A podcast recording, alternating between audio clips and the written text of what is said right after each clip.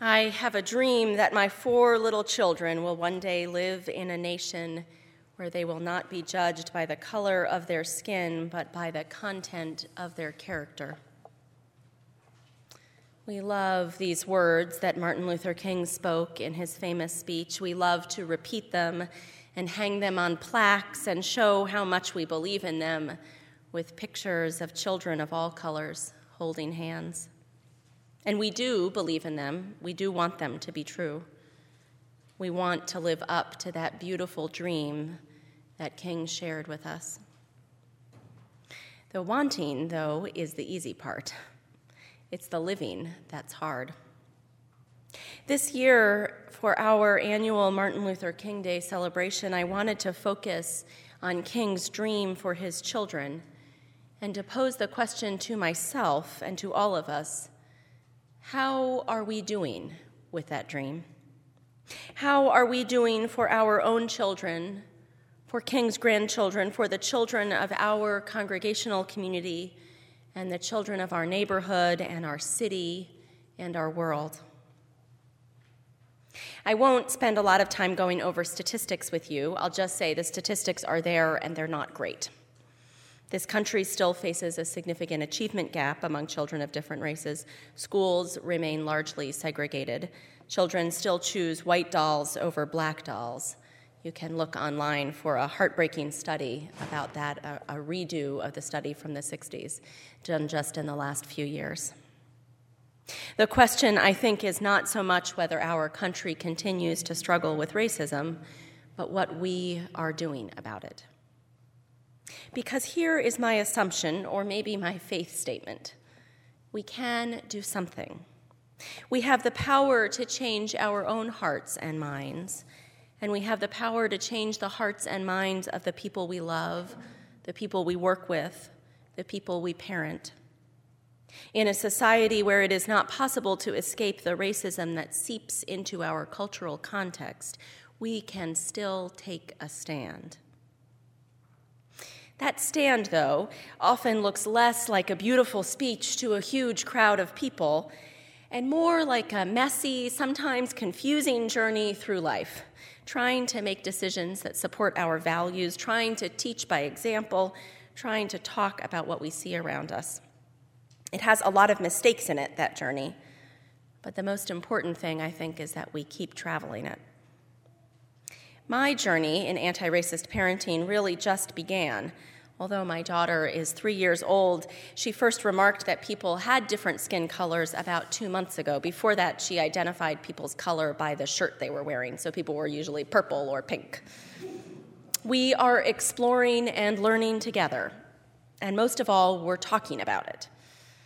But knowing that two months isn't exactly a wealth of experience, I've asked some friends to help me this morning. So today we have three folks from Wes who will be sharing a part of their journey with you. None of them has the answers, but they're all keeping on with the struggle. And they're all in different places in that journey, having traveled it in different ways over different years. I also want to recommend some reading to you, whether you are a parent of a child or have children in your lives in any way, as a teacher, an aunt, a grandmother, a friend. One is a list that we have here at West, prepared by one of our members, Mary Bauer, of children book, children's books that approach difference well. You can pick it up at the connections table after platform service. Another is a book I discovered recently called 40 Ways to Raise a Non Racist Child, written by two Washington Post reporters, Barbara Mathias and Mary Ann French. It's a straightforward, approachable book that looks at the real issues of race and racism that we struggle with each day. It may be a helpful guidebook to you on your journey. It also presents the work in a framework that fits with our own philosophy here at the Ethical Society. The authors wrote this some of the most thoughtful and effective parents we interviewed for this book are not exceedingly religious, but talk in nearly sacred terms about their approach to parenting. They are deeply committed to guiding principles that vary in emphasis, but that all could be considered golden rules. As our congregation explores this month the theme of fairness and equality through the story of the Golden Rule, which we shared together on January 2nd, it seems like the right time to hear our own voices, to hear the sacred terms we use as we try to raise a community of children. It is my pleasure then to introduce our three speakers this morning. All have raised or are raising their children in the West Sunday School. First, we'll hear from Z Beams, who has been a member for two years with her husband Jonathan and their four children. Then we'll hear from Julie Drizzen, a member for 12 years with her wife Ellen and their two children. And finally, Sunday School Director Peggy Gates, a member for 16 years who raised her two children here with her husband Richard. I commend their wisdom to you as they share their journey.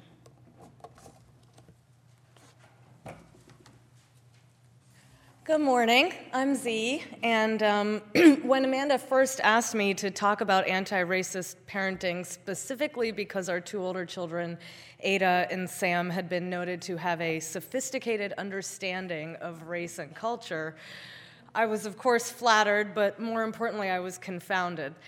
Um, while we certainly spend a lot of energy on mindful nutrition and peaceful communication and empowered media consumption, I think it's safe to say that Jonathan and I don't intentionally do a lot of anti racist parenting.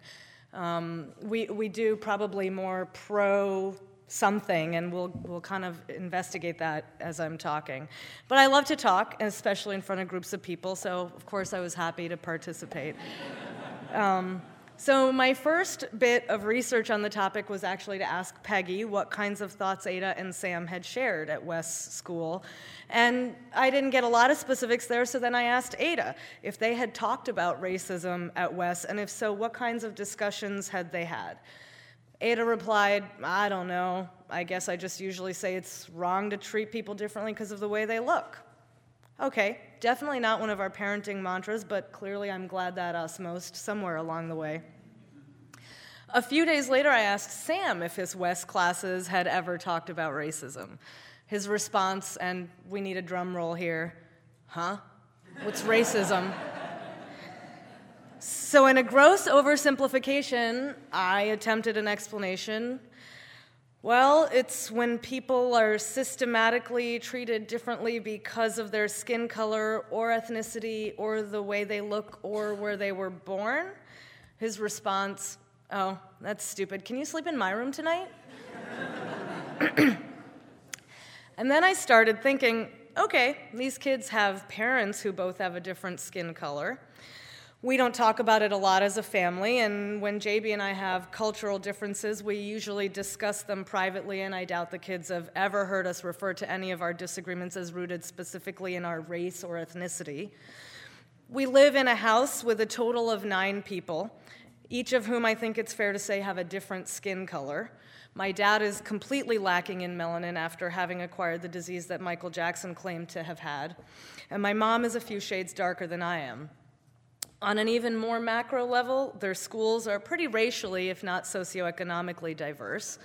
In my medical practice, I estimate I have at least as many biracial families as I have single race families.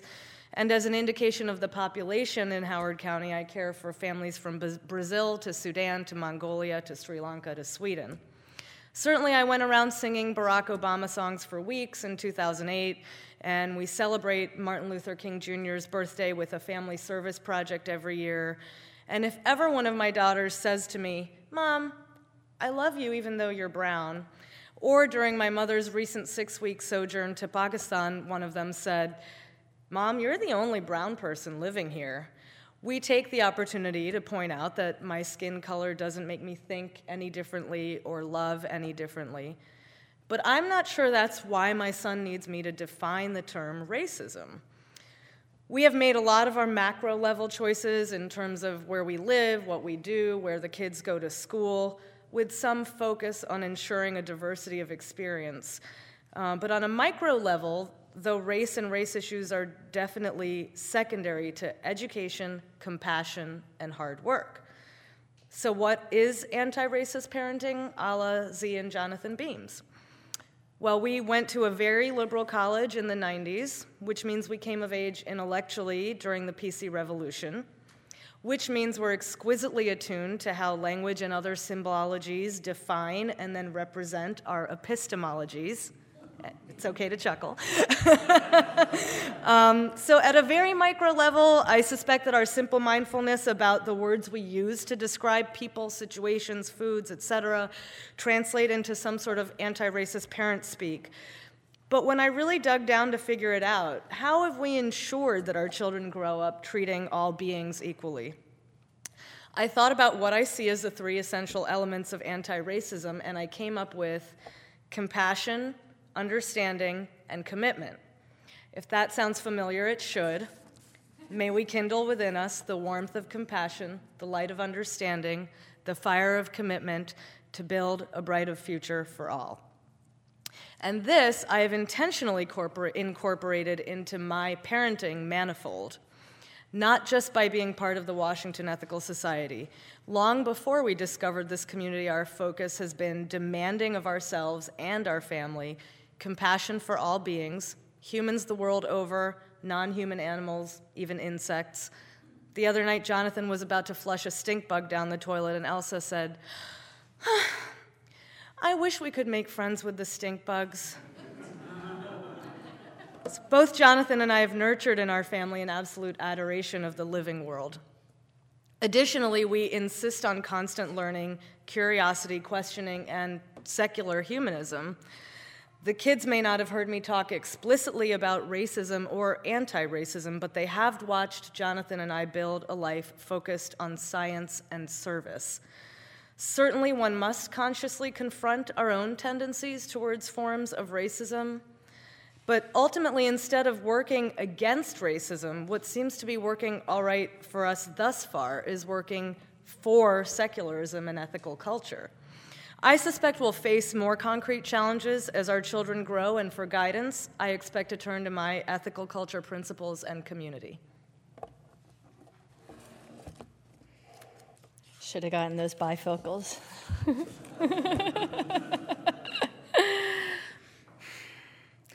Every person is, in many respects, like all other people, like some other people, like no other person. You may have seen this saying on a small poster hanging here at Wes. It's always resonated with me on a very deep level. And it's something I think about in raising my own children in a world where they themselves are so very, very different from most. As Jewish, humanist, vegetarian kids who happen to have lesbian, atheist moms. Aside from these labels and the identities they represent, we always reinforce to our daughters that they can make friends anywhere and that fundamentally they are like all other children and that all other children are just like them too, the same and different at the same time. Over the years, I've tried to spark and nurture Ruby and Jasper's interest in diversity in our immediate community and around the world. We've gone to countless museums and concerts and children's theater and festivals and other events, and we've read books that expose them to African American, Latino, Asian American, and other cultures. But fostering appreciative awareness and cultural literacy is not enough. Being an anti racist parent means confronting my own racism so that my kids might have a better chance at inheriting or creating a more just and loving world. So here comes the confession. When it came for Ruby to start kindergarten, I faced what I considered a spiritual challenge. In fact, I even called up Don Montagna and asked to talk to him. He was the senior leader here at Wes at the time, to help me work it through. Both of my parents were public school teachers. I went to public schools, and frankly, I live and breathe an unshakable conviction that public equals good public transportation, public libraries, public radio, public television, and of course, public education. But our neighborhood school had a reputation for being iffy. I didn't really know this to be the fact, but I did know that at East Silver Spring Elementary, the majority were students of color, many from working poor families who recently emigrated from Africa, Asian, Asia, and Latin America, for whom English was a second language. Only about 20% of the kids at ESS were white. while at neighboring Takoma Elementary, that number was more like 50%. Now, my discomfort with this was hard to admit, and it still is today, because it brings up my own family's history. I went to kindergarten and first grade at a nearly all black school in Philadelphia. In 1970, my parents were one of the last white families to leave their beloved Wynnefield neighborhood for suburban Broomall, Pennsylvania. They moved, they said, because they wanted a better education for me and my siblings. Education was our family's religion. But in boring white Broomall, the only black person I ever saw was Virginia Rochester, the barely literate older woman who cleaned my parents' house my whole childhood. Now, back to my chosen home, Silver Spring, a community we chose for its diversity. Clearly, the racial makeup of the student population at ESS made me worry that Ruby would get an inferior education. Was this an irrational fear? Was I being racist? Public education is supposed to be the great equalizer.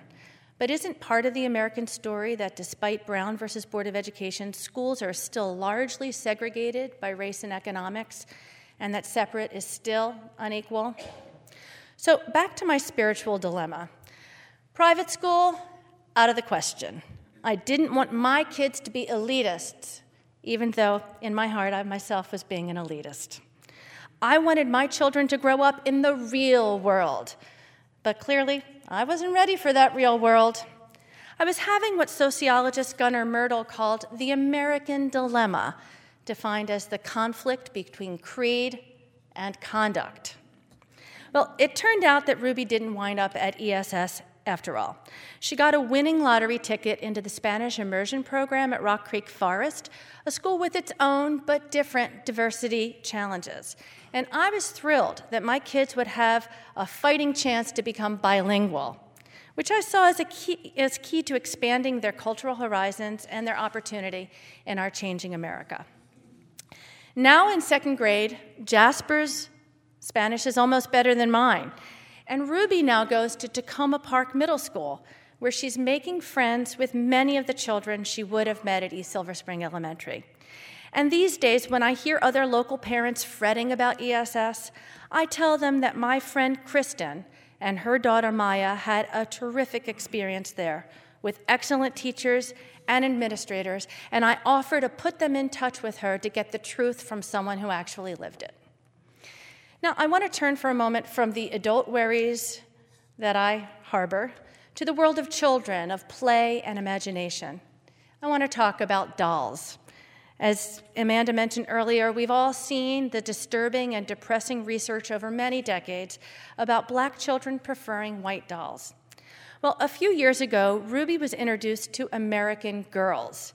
Now, if you're not familiar with this booming capitalist enterprise, for about $100, your daughter can get a so called just like me doll that has skin tones and hair just like her own. And for even more money, she can buy matching outfits for her and her doll. And if you go to any of the eight bustling American Girl stores around the country, you can bring your doll to a salon to have her hair styled, her ears pierced, or even to get a facial. I'm not kidding. American Girl also publishes some very well written historical fiction books that provide a window into what it might have been like to be a girl during different periods of US history. Felicity is an adolescent during the American Revolution. Kit is growing up during the Great Depression, and Molly's father is fighting in World War II. One of the newer historical dolls is this very groovy bell bottom and dashiki wearing flower child of the 1970s named Julie. well, in third grade, Ruby had read most of these books, including the series about Josefina, the Mexican American girl, and Kaya, the Nez Perce girl.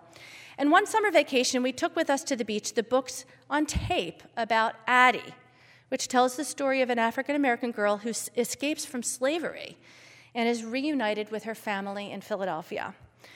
Together, we listened for hours to Addie's story, which was beautifully read by one actress who did all of the voices and all of the parts, and it was truly a moving experience, and we all cried. Now, Addie wasn't a perfect girl, but she was courageous and she was deeply ethical. And I was relieved that, that Ruby, a voracious reader, would first really learn about the painful history of slavery by feeling connected to a character just like herself.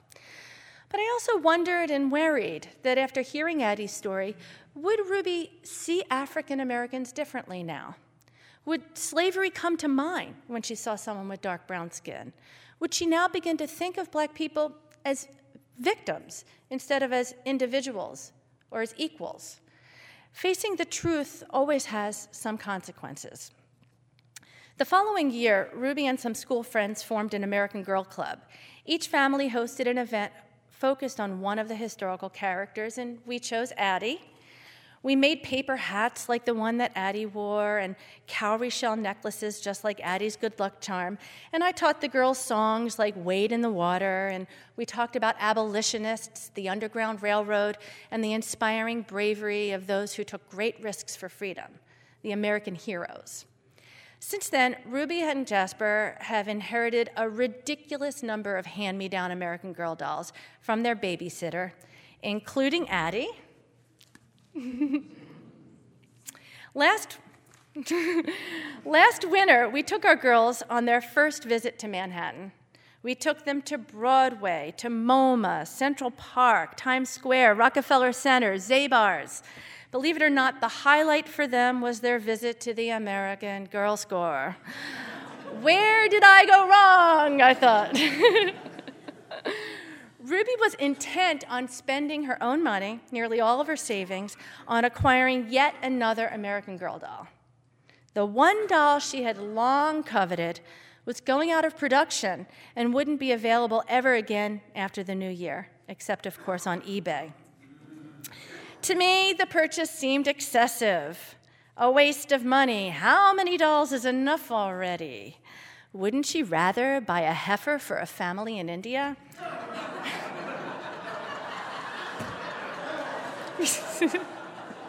but I decided to zip my lips and let Ruby wrestle with the decision and make up her own mind. Ruby joyfully and proudly left the American Girl store with Sonali, a beautiful South Asian doll with dark brown skin and long brown black hair. And I have to admit that in my heart, I felt proud. Good morning. We honor the life and legacy of Dr. Martin Luther King Jr., for he had held our nation accountable for delivering on the promise of freedom and justice for all, a promise we struggle still to deliver. Who am I, and what qualifies me to speak on this hallowed day? I'm a border person let me explain what I mean by that. I was born in 1954 when segregation was the law of the land in America's South. The year that the U.S. Supreme Court ruled unanimously that racial segregation is, is unconstitutional. In 1967, my family moved from Pennsylvania to Virginia. And despite that Supreme Court ruling, it was not until 1967 that integration finally made its way to the Commonwealth schools. Changing the structure of separate but equal was not a welcome proposition. Tensions were high.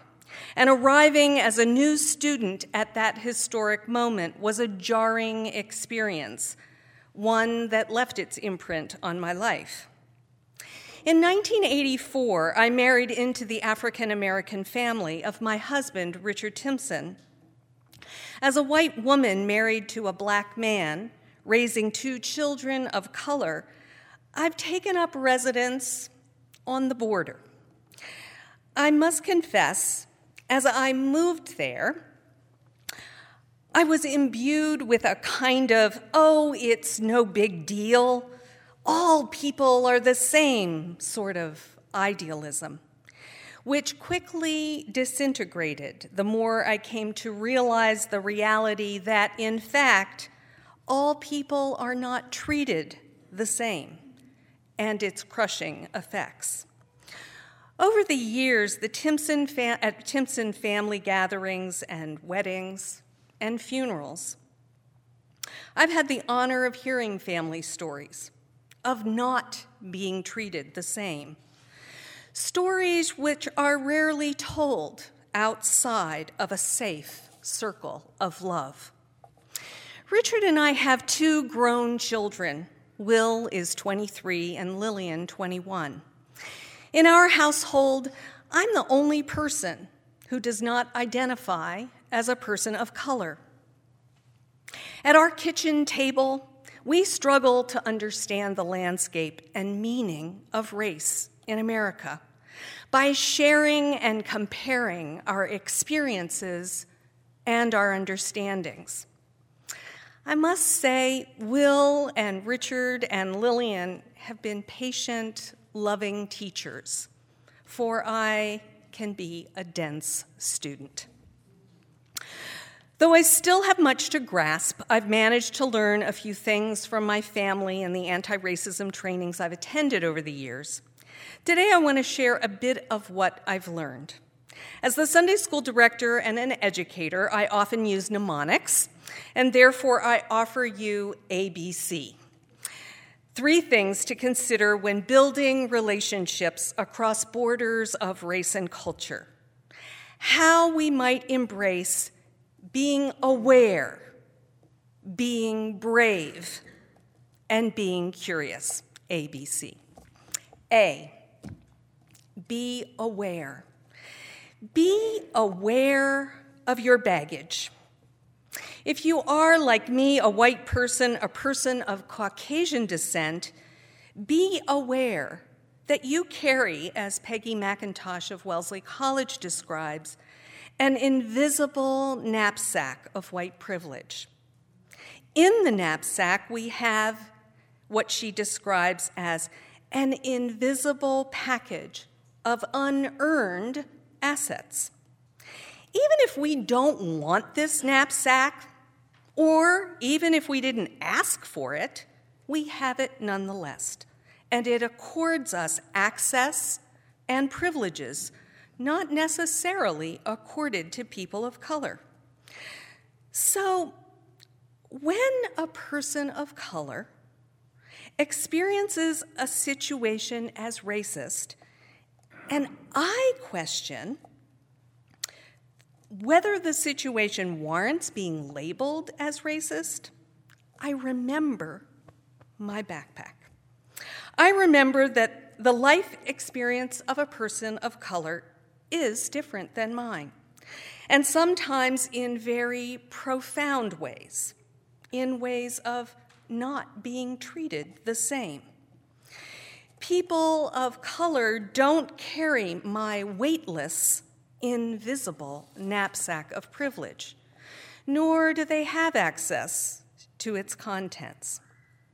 I think they do carry an invisible backpack too one that is heavy, weighted down with experiences of being followed in stores, stopped by the police, questioned, talked over, ignored, or called racial slurs simply because of skin color or country of origin. If you are the white parent of a child of color, be aware that your invisible knapsack of privilege does not automatically convey to your child of color. That your child may carry his or her own backpack weighted down with painful experiences that occur while unprotected by your presence out in the world. If you are a person of color, please be aware that we, and I'm referring to white people like me, we don't usually realize that we carry this invisible knapsack of privilege. Understand that we are sometimes dense. As a parent, be aware of what you are packing into your child's baggage of life. You are your child's first teacher. You are their primary model of how to engage with the world. Be aware that children carefully observe everything we do and draw conclusions from what they see. Who you speak to or don't speak to in the grocery store, who you greet or who you do not greet when walking down the street, in which neighborhoods you do or don't lock your car doors, the people you do or don't invite to your table will be noted on your child's packing list of life. So now let's get to B. B is be brave. Building relationships across borders is not for the faint of heart. It takes a certain braveness to extend oneself into the unfamiliar, unfamiliar terrain of another race or culture. To risk one's comfort in order to make a connection and establish a relationship. So when we wade into the water of cross racial or cross cultural relationships, we've got to be brave. Brave enough to make mistakes. Like the time I was chatting with Augusta, an African American friend at the gym. In the course of the conversation, I said, You go, girl. Immediately, however, I knew from Augusta's chilly response that something was amiss. Did I say something wrong? I knew in my gut I had, but I didn't know what. Upon reflection, I realized I had called her girl. The word girl is used to express friendship between white women and which and when I used that word, I used it to e- express my budding friendship with her. Augusta likely received that word with a sting because I hadn't considered how this word, this innocuous word, had been used to express domination, ownership.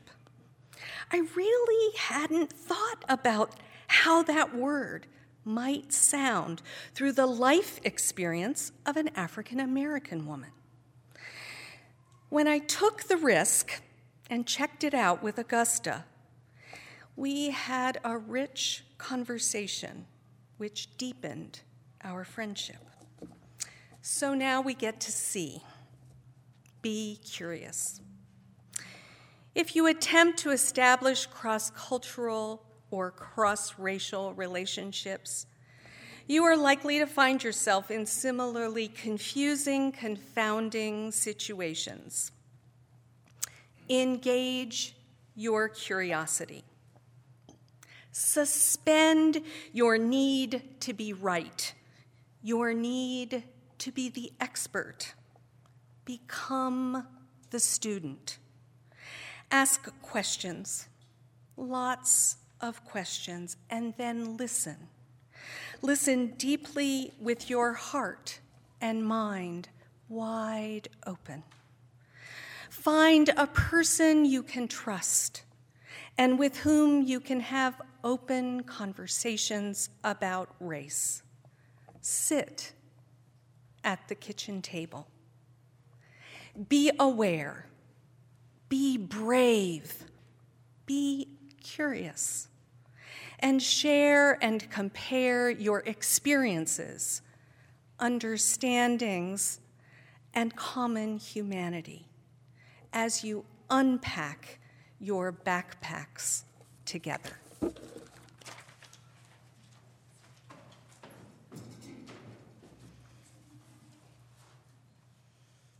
I want to really thank all three of our speakers this morning for sharing your stories and your journey and wisdom with us.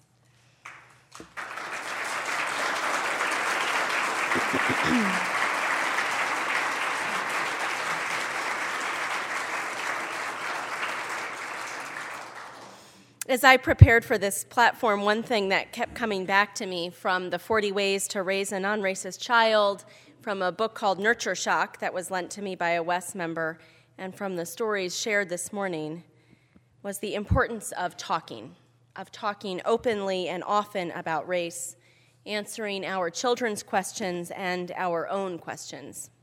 It takes, as Peggy said, bravery to have these conversations. And as a white person, I know I have the privilege to avoid them, to pretend racism doesn't exist around me. But as a white person and as a parent of a white child, I also know I have a responsibility to have those conversations, to help my child name what she does see around her. My reading, especially from Nurture Shock, and my experience increasingly convinces me that our hope for color blindness doesn't work, that children aren't colorblind naturally, that our society certainly doesn't encourage that. So it is our responsibility to talk, to help our children understand our own values and to encourage them as they form their own, as they take their own stands as anti racist advocates in our society. Even putting children in diverse environments doesn't do the trick, it seems. We have to speak openly and frequently to children as young as two and three about skin color, ethnic differences, and our values. We have to continually reinforce what we believe, what we think is right. And actually, that might be good advice for all of us and not just with children. If we want to be anti racist advocates in our community, we need to speak up. We need to talk with each other. We need to remember the dream and share the dream. And then we need to live it.